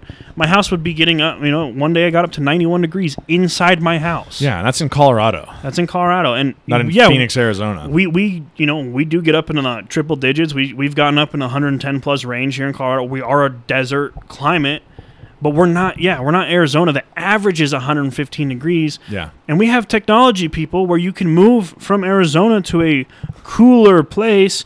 And when I say cooler, 115 down to, you know, 100. Okay, so people use that analogy like, well, 115 and 100, there's really no difference. I'm like, yeah, you're There- right. You know, well, when there you, is, when you get that hot, there really is no difference because it's just fucking hot. But it's like cold. When you're cold, you're cold, but then there's like that point where you go outside and it's like bone chilling cold, where you're like, you hit it and you're like, you can't breathe. Yeah. Like, yeah, there's a difference. So use your technology that we've have in this whole advancement period and move to a nicer place. Exactly. See, crazy how we loop that right back into technology. Exactly. But no, dude, technology. I I don't even know how it works. I just use it because we grew up using it. I, I truly think the most amazing thing about it has been connecting the human race more than we've ever been connected in the history of mankind. So we're connected, but I, I think I read an article and I can't remember who posted it, but they were like, the human race is more connected and disconnected than ever before. Like me and you are connected through all social medias. We see each other once or twice a week to do podcast episodes, but we might not know what's going on with each other's lives because we don't communicate like you know most people would. Back in the day, you'd see a friend and you're like, "Hey, let's go have a beer and talk for three hours." Yeah. I mean, you're like, let's talk talk about a topic and then let's just go our own ways. You know, like we could be connected through technology, but with that connection, because we think we're connected, we're truly not connected. Oh, I like this person's post on Facebook or Instagram, or I retweeted their tweet, but I didn't say anything to them. I'm connected to them. No, you're not. You hit a fucking heart. You're not connected yeah, to that person. I mean, I think there's a difference between communicating information and then having a true like emotional connection with someone. So I think we're I think we're maybe talking about two separate things. But like I just think the most revolutionary part about the technology that we have available today is like if I'm interested in quantum mechanics, for instance, as just a, a layman person who's interested in it, who's not in school studying it, learning from professors on a day to day basis, I have access. I have a computer and I have access to the internet. I can learn basically anything I want to know about quantum mechanics. right, You know what I mean? right. That's the most beautiful part about the whole thing. Is like I will just sometimes spend. Like I was trying to explain this to Taya the other day. I was like, I don't understand boredom because to me, I have so many things in my life that I'm interested in that I don't ever have time to get to. That there's really no excuse for me to be bored because I can always go, oh, let me spend some time learning about this one thing that I saw that one article headline about the other day that I wanted to look into, but I was working and didn't have time. let me just spend three hours reading about that cool topic or whatever, or reading some really fun articles, or watching a documentary on it. And like you have the So ability you to to go down that the now. YouTube wormholes. Yeah. You have the ability to do that now where you never had that previously. You know what's another thing too? Well, but previously too, we didn't know about a lot of. I mean, we knew about a lot of this stuff, but we also didn't know a lot about a lot of this stuff. You know. Pre- well, and it was all all of the knowledge was really restricted to a small group of people who were like studying it. You know what I mean? Like back in the day, a lot of access to the information and the knowledge of certain academic pursuits was pretty much contained to small groups of like intellectual elites who were at collegiate universities who had libraries and or stuff or like there's that. one library for a Yeah. hundred thousand people, Yeah. and there's one book Exactly. that you know That's the extent of out. the information. But now with the internet, it's like you can, if you're smart enough, you can converse with people from across the globe on some topic and learn information. Like, where's China at in terms of researching this thing? Where's Russia at? Where's you know Great Britain? He- Whatever you wanted. Here's just a really random question that might be stupid, but I think it might be fun to talk about. Is this a Like, Bro. Yeah, you could probably say it's it's it's one of those moments. Wouldn't you say the only book one would need, and, and I'm not getting religious or political, but would be the dictionary? It has every word to the mankind in there and its meaning. So couldn't you understand everything in the human race just through the dictionary? Like I'm, I'm Mm, talking I see the most saying. updated dictionary out there. Yeah, I see what you're saying, but there's a difference between knowing what the word means and then reading something that is extremely Well, right. technical to a I'm- I'm- certain I'm not field and then understanding what I'm not those saying words I can look mean. up quantum physics Yeah. and understand it by reading through the dictionary, but in terms of knowing what it is, you can understand the everything in the world by just reading and understanding the dictionary. Yeah, I mean in terms of the actual language, yeah. But then you would need to then understand what a, a quasar is or a molecule. you right, know. but but you would understand what a molecule Y- is based on what the definition said. right, but maybe not the understanding of like truly what a molecule is and how it interacts with Right. other things. You know what I mean? Right, so then you'd have to look up like it, the, word interact, which yeah, you know the way Yeah. like molecule 'Cause, like, interacting with he- another here's- molecule. Here's a perfect example. Sometimes I get into conversations with people who aren't finance people, and I'll be talking about mutual funds. And like they understand what the words mutual and funds are, but they don't conceptually understand what a mutual fund is. Do you know what I mean? That would be like the same thing as like I understand the words particle and physics, but I don't know particle physics. you know what I mean? Like you there's a difference between knowing what the words mean Right, and right. knowing what But I'm just they I'm just saying in, I in- guess. In general, you could understand everything in the world if you uh, if you knew the entire dictionary. Dude, here's off off of what you just said. Here's an interesting thought that I've had as well. Because I've always thought that it would be very interesting to know another language. I don't know if you've ever. I tried. I, that I have Duolingo on my. Speaking of technology, I have an application on my There phone that actually helps teach me Italian. There you go. Perfect. Italian. Italian. Learn to be an Italian. It's like an Inglourious Basterds, and he speaks the third most Italian, so he's going to be your cameraman. He's like, "Well, I don't speak Italian." He's like, "Like I said, third best." Um, Great movie, by the way. Uh, but yeah, so I've always found it.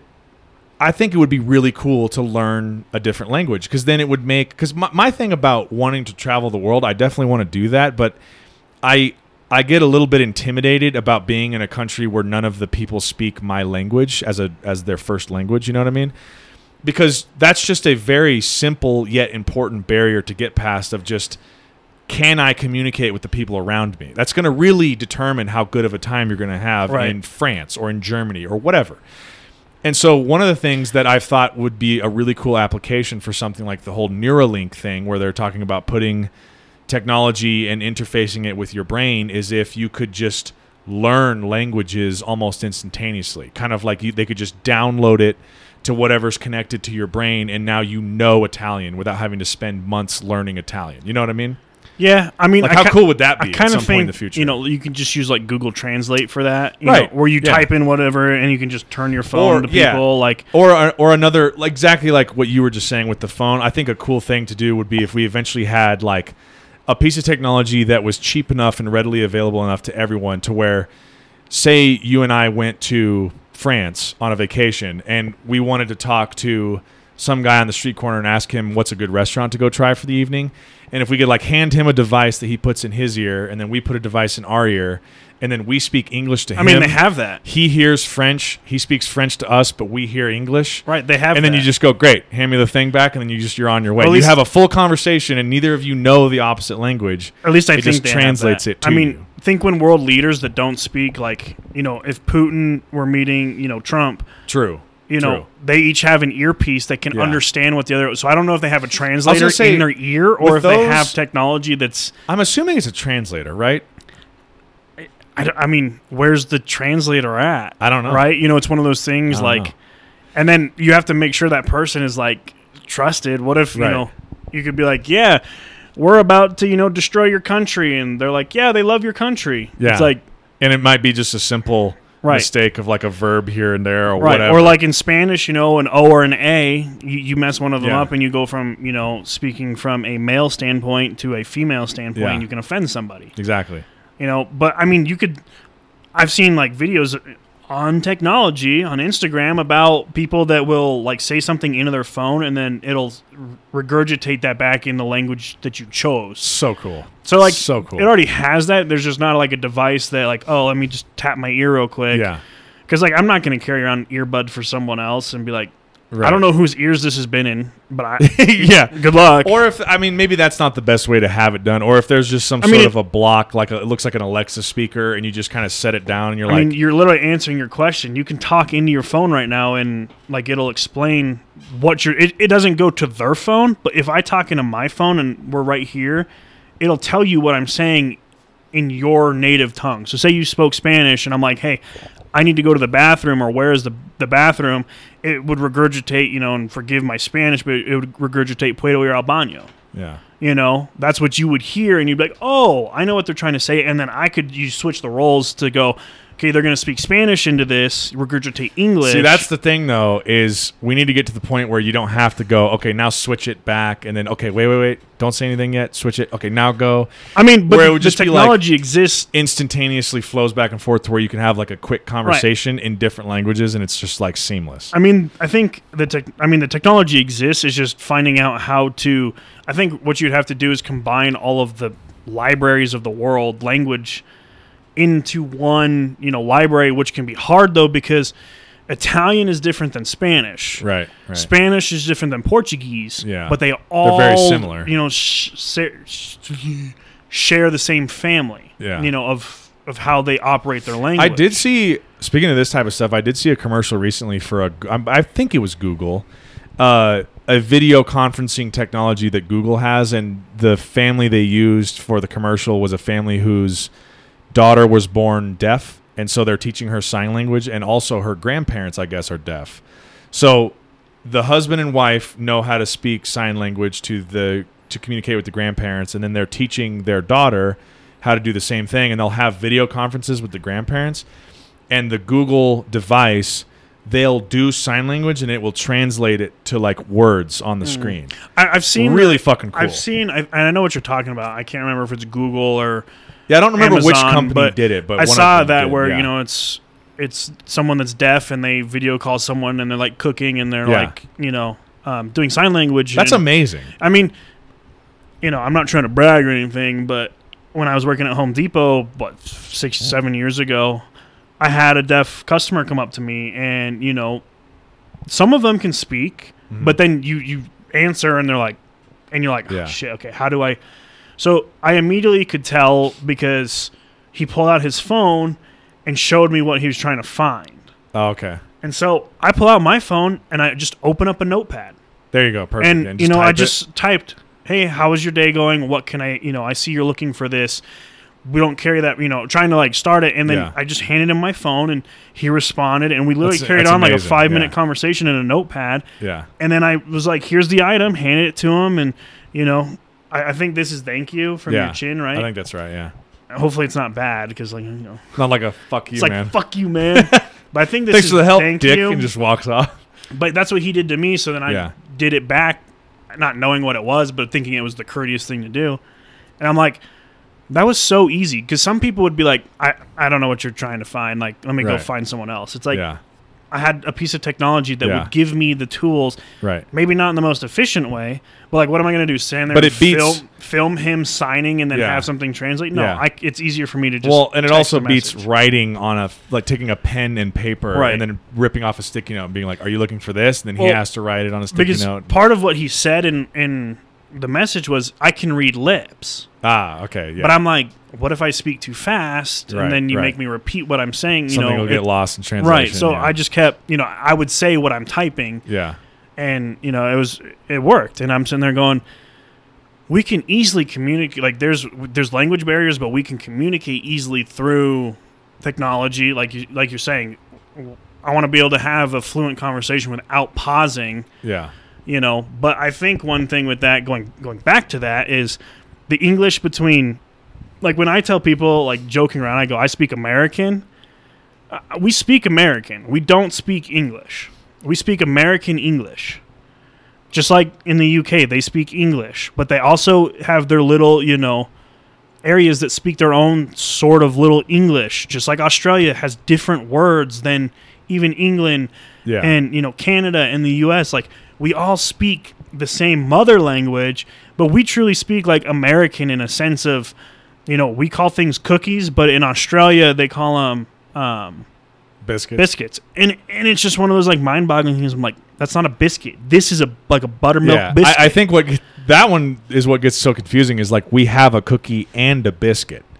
Whereas Right. like they're calling cookies biscuits, and you're like, well, when you say biscuits, do you mean actual biscuits or do you mean cookies? Right. like there And are then- two different things. because because I think I told you about the family, you know, that they're from Australia. yeah, yeah, yeah. You mentioned they, that. They were yeah. like biscuits. I'm like, why are we getting biscuits? I get cookies. So, dude, have you ever um, gone on YouTube and there's a really cool? I don't know which channel does it, but there's a really cool channel that does like it'll take famous actors who are Scottish or British or Australian or whatever, and they'll teach you slang from their mother It's like tongue. Ask Mojo or one of those. something like that. I don't know what channel it does. I've seen like a couple of them. and, where, and they'll have like a bunch of cards that they're reading from, and they'll be like, "Oh yeah, this one is." So we say such and such, and it means this. It means when you want to call someone a dick, this is what you say, or Right. whatever.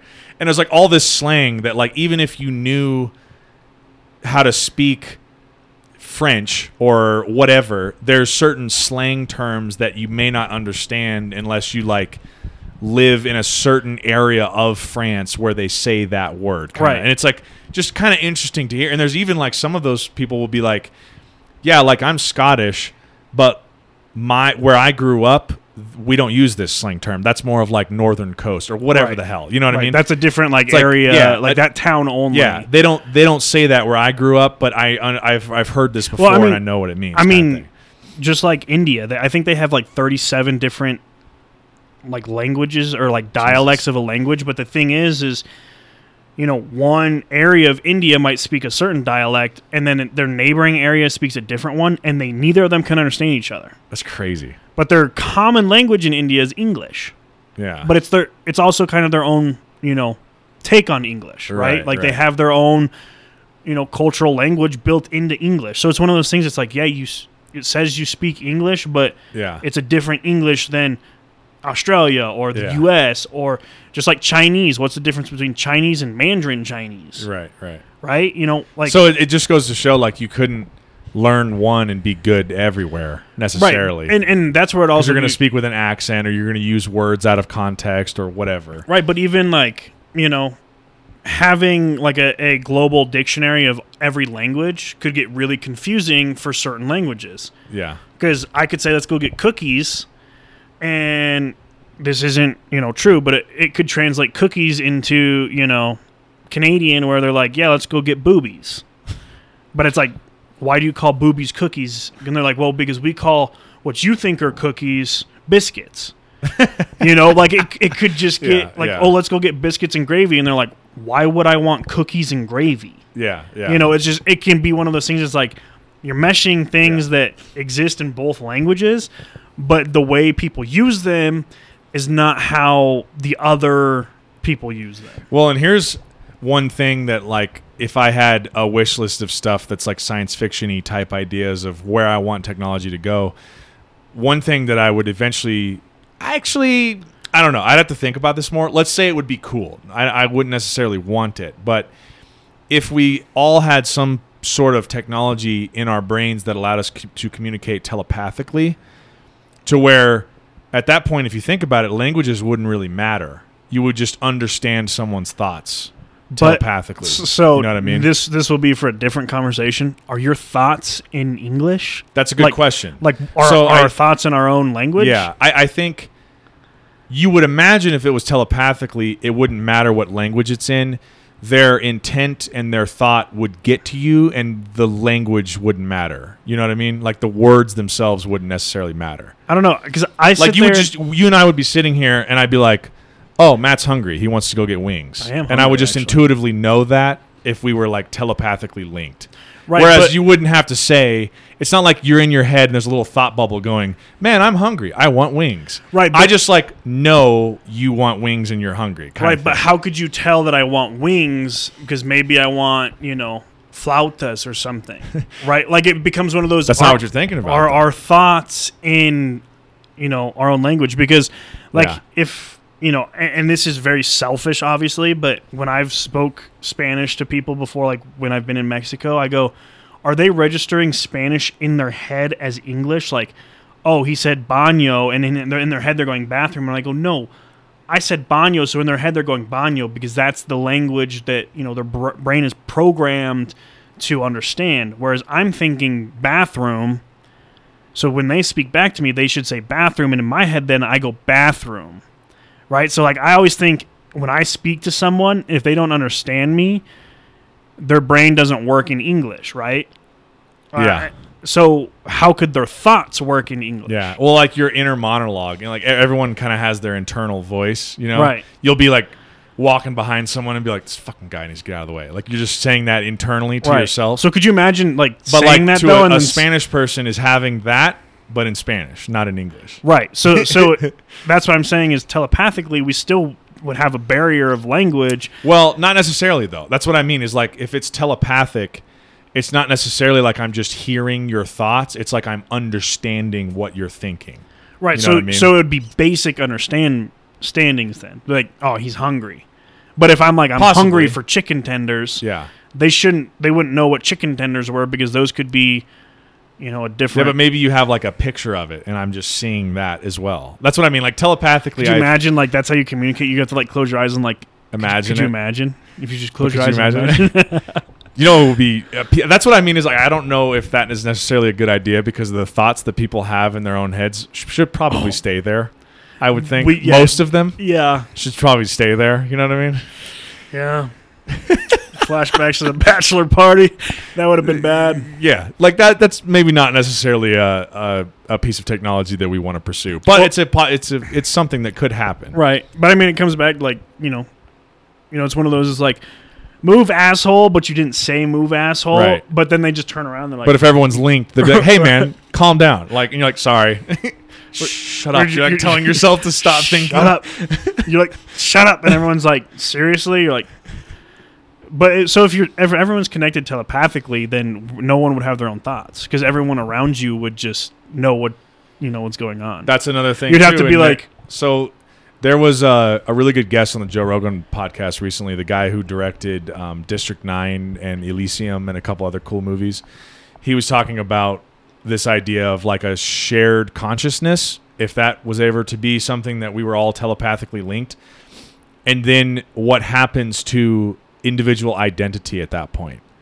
If every single mind, if every single human mind on Earth all exists as like a hive mind, if it's all connected, then are your ideas really your own at a certain point? And then what makes up your own personality? And at, at what point do we lose our individuality and just become part of something greater? You know what i mean? That's an As interesting, soon that's as an that- concept. as, as soon as we're all sharing the same mind, yeah it'd because then one thing is controlling everything. and then you and then he was talking about how like you can't global elite. you can't undo that you know what i mean it would Right. be virtually impossible to undo and then separate everyone back into their own little silos Right. So me and you live the same life for 20 straight years, doing the exact same thing because we think the exact same way. Nothing ever changes. yeah And one day they're like, "Boom! You're you're two. You're you're your own people now." Me and you were probably going to carry on and do the exact same thing every single day until the day we die because we wouldn't know anything different. We don't know how to be different. Well, and you're I would be stuck with parts of your consciousness. You'd be stuck with parts of my consciousness and consciousnesses consciousnesses of like of everybody. billions of other people. You know what I Right. mean? All all somehow jammed back into your brain. So that's what when he was mentioning that, I'm like, wow, that that is really crazy because there there's no way to undo that. it's like if you poured one type of sand that was dyed purple into a bowl of a of sand that was not dyed purple and mixed it all up. Good luck separating it back out again. You know what I mean? It's not happening.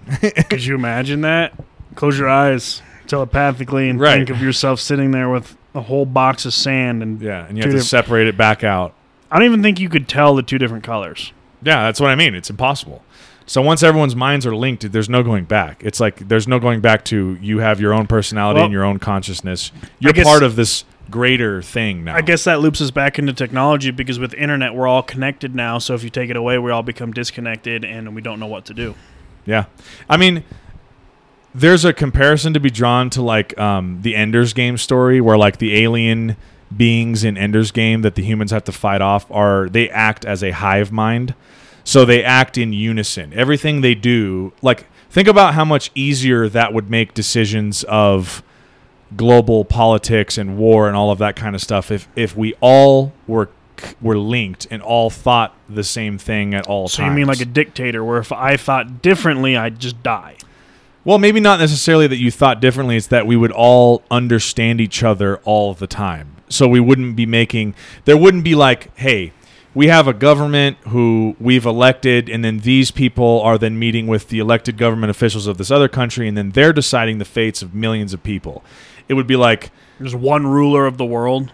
it would be like we all are joined, and so we all understand what's happening on the other sides. And it's like, hey, it would probably come down to like, hey, all the people in Russia are basically just like us. We're just working people trying to get by in our daily lives and find some enjoyment out of things. Why are we letting Putin and I mean- fucking the president of the United States dictate why our countries are mad at each other or not mad at each other? You know I what mean, but if you think about it, like we that would be taking out humanity if we were just Exactly. Like, So you know, we can't yeah. take out humanity from. you, you start to from the lose human. your humanity at some point and But- and become something different, mean, something we- machine like. Right, but we're technically trying that where, you know, Yeah. even if you don't support the current president, you know, he is speaking for you despite you not saying what he's saying, right? I don't support him and I don't agree with what he says, but I don't have a choice.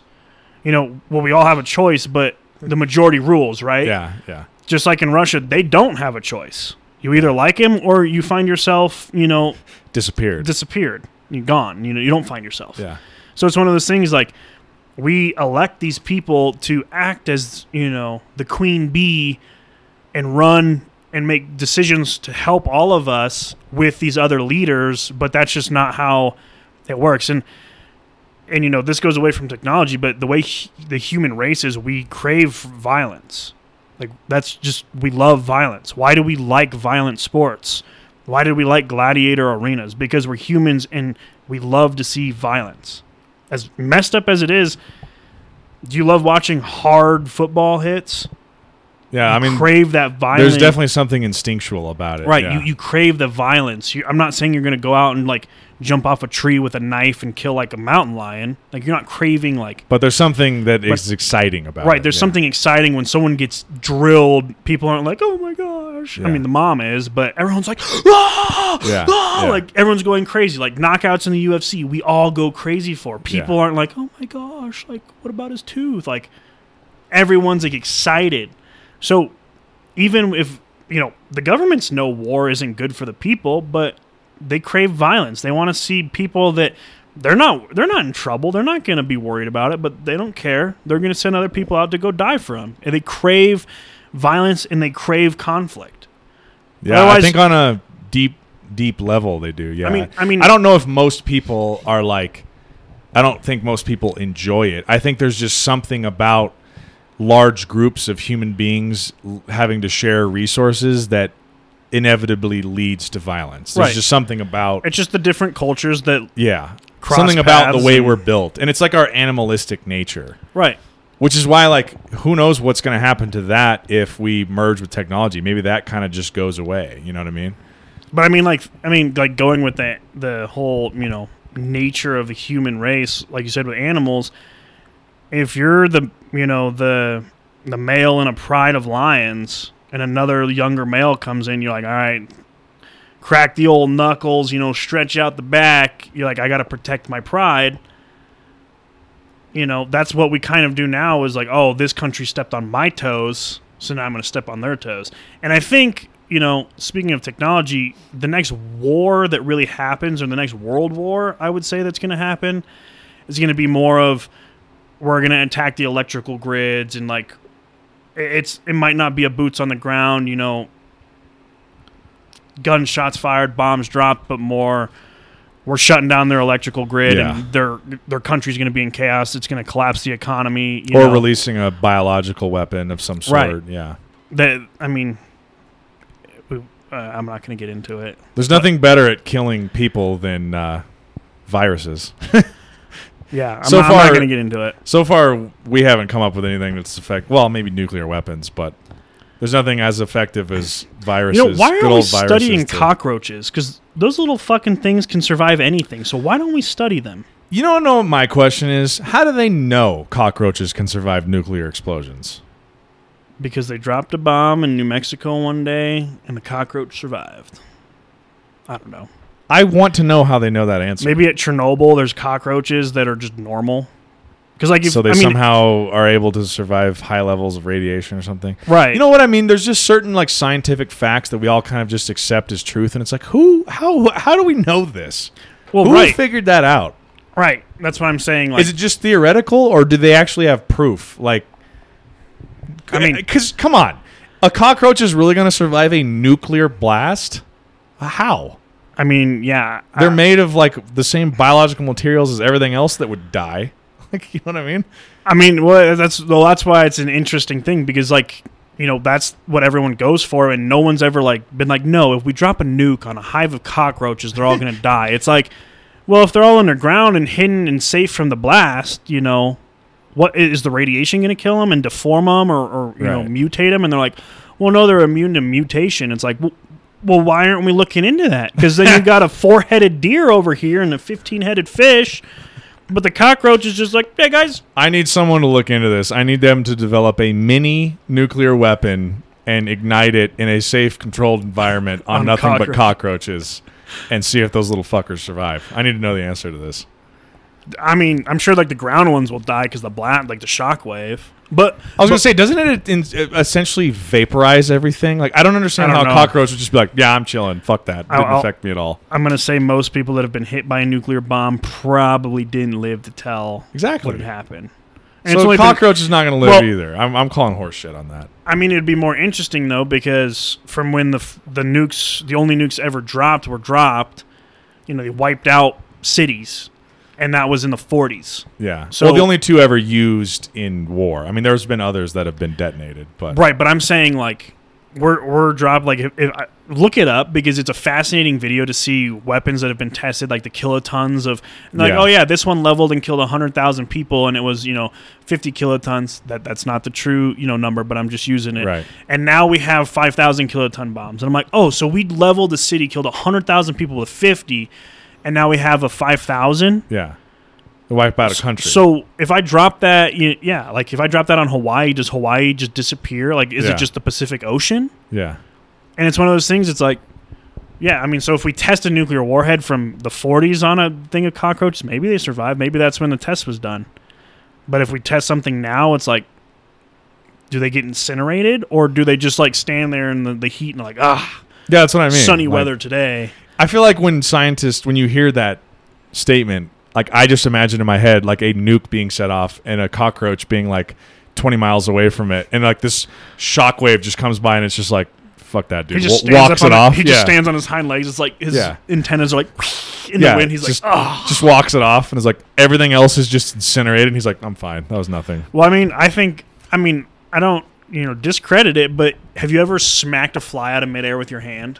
Yeah, Like the force you generate when you swing that and then you hit the fly and it's like, I'm like, for your body to absorb the force I just hit you with, yeah, that is pretty insane. how are you still flying around? yeah, right? You know, it would be like you getting hit w- by the side of a building going like 100 miles an hour. Right. And you're like, fine. it's like, and then you just shake it off. Just get up. like, yeah. keep moving. Or it's like spiders. I've taken my sandal off before and just whacked a spider, and I see it like jump up in the air, and then it like curls up like with its legs. And I'm like, I got it. And all of a sudden, I look back over. It's like, and I'm like, how? Yeah. How? How? Like, how, how are you? How did you survive that? Like, does your body just flatten out to thinner than a piece of paper when I smacked you, and then you just shriveled up to fake dead, and then now you're back alive? Like, we got technology. We're gonna we got to figure this shit out. How long have we been going? I'm ready to wrap up if you are. like an hour and forty minutes All right. of good discussion on. This has been fun. We should do one. I think I have it on the list, but we should definitely do one about artificial intelligence at some point because I, I, I love that type of stuff. we've got so many ideas that can come from this discussion. Yeah. It's great. We got. We I got wanted a to- I- cockroach discussion. Nuclear warheads spent- versus cockroaches. Spent maybe a little too much time on cockroaches, and I'm not sure how we got there. But uh, I was literally going to try and come with like some. But I was. This is kind of how I would treat like a school assignment, though, which is why I didn't do it. I kind of wanted to come with like some. Okay, 1993, this is the type of technology we had, and this is the evolution Yeah, of video games. And this is the evolution of phones. But I mean. It's more fun to just ramble, I think. Well, and we we, all we we all have seen it. You know, Right. we've seen the advancement of it, so everyone is pretty much aware. It's more of a thought process of how does it work and where will we be. Yeah. I Like- think the forecasting part of it is the most interesting. I, I'm more interested in the cars right now because that's where it seems we're making our bigger progress in technology is Yeah. the self-driving vehicles. Because I've seen some videos where they're like, "Yeah, this one if it senses a human, you know, it'll stop," and then you watch the video and it's like a Honda Pilot just drives through the person, and you're like. Nice. That was a real good show of, of your technology you developed. I'm like, yeah, we gotta work on a bug. But actually, real quick thought that just came into my head because I watched a YouTube video on it the best technology invented early on in terms of detecting like human stuff is saws.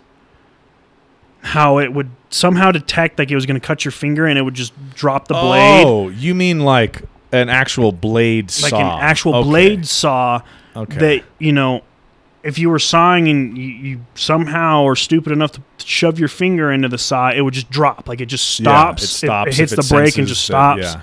And it literally stops like right then. It doesn't spin again. It literally just stops. I've seen videos and I was really like, I would really want to try it with my finger. I wouldn't. But well, that's the same thing. Like I go, you know, they use a hot dog on it and just, and then they you look at the hot dog and there's not even a cut, not even a scratch. And I'm sitting there going, either that's a cockroach hot dog, or this shit works legit. And I would want to try it, but I'm like, nah, They're like, my fingers. Uh, Sir, Mr. Ewan, we assure you that this thing is responsive down to the millisecond. It will not even so much as cut your finger. And you're like, all right. You stick your hand, it's like, just saws off your finger. And you're like, oh, fuck. It's just bleeding everywhere. oh, you cocksuckers lied to me, huh? This is a lawsuit. They're like, fuck. You're like, wow. Jerry, the thing didn't work.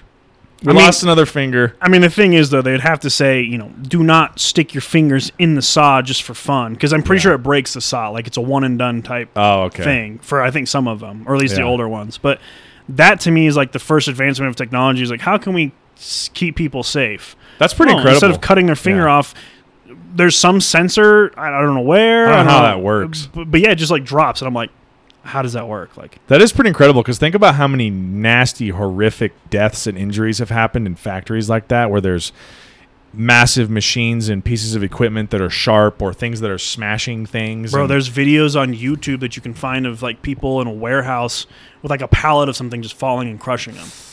Oof, Yeah, it's horrific. yikes. That's rough.